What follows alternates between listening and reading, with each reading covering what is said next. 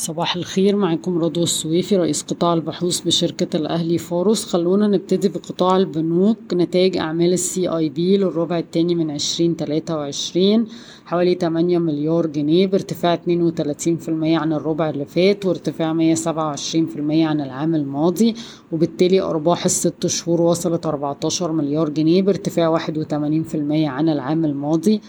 والنتائج القوية جت على خلفية آه، قوة الهوامش انخفاض النفقات التشغيلية انخفاض المخصصات وانخفاض معدل الضريبة الفعلي.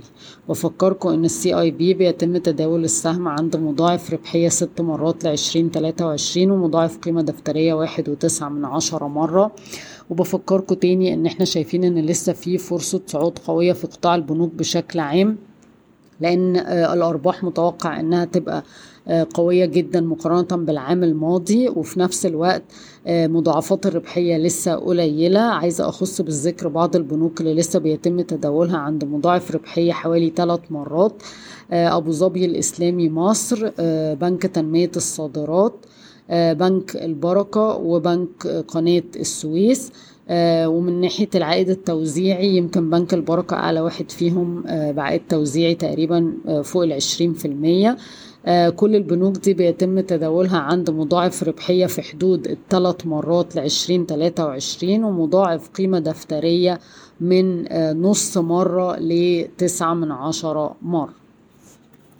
ننتقل لأخبار الاقتصاد الكلي. آه، الاحتياطي الفيدرالي في أمريكا هيعقد لجنة السياسة النقدية يوم الثلاث والأربع من هذا الأسبوع وفي توقعات بالإبقاء على أسعار الفايدة.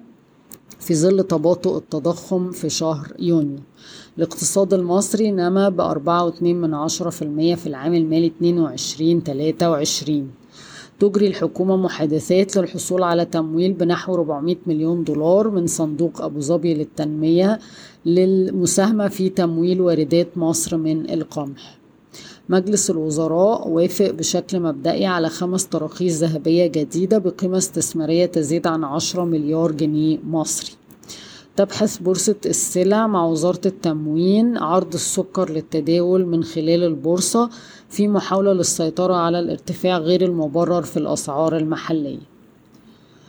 في آه، يمكن مقالات كتيرة عن قصة انقطاع التيار الكهربائي في مصر ويقال إن ده بسبب عدم كفاية إمدادات الغاز والديزل لوزارة الكهرباء.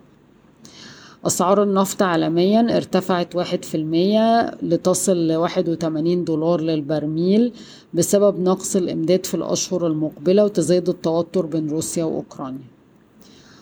انخفض سعر التجزئة لحديد التسليح بنحو 3000 جنيه للطن مقارنة بالشهر الماضي بسبب تباطؤ أسعار المواد الخام وانخفاض القوى الشرائية في السوق المحلي. شركة جانكس للأدوية بتخطط لاستثمار 150 مليون دولار في مصر في مصنع هينتج أدوية وأمصال ولقاحات. Electrolux هتبيع مصانعها وعلامتها التجارية في مصر كجزء من خططها العالمية لإعادة ترتيب الأولويات. شركة Midea Electric الذراع المحلي لشركة الأجهزة المنزلية الصينية بتعتزم إنشاء مصنع بقيمة 105 مليون دولار في مدينة السادات لتصنيع الأجهزة المنزلية. Basata Pay التابعة ل MTI و B Investments هتوسع شبكتها من الفروع ل 30 في منتصف 2024 من ثلاث فروع حاليا.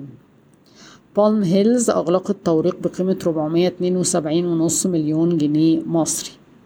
Arab Developers أعلنت عن توزيع توزيع أرباح واحد لعشرة آه، تاريخ التسجيل 8 أغسطس وتاريخ التوزيع 9 أغسطس. بشكركم ويوم سعيد.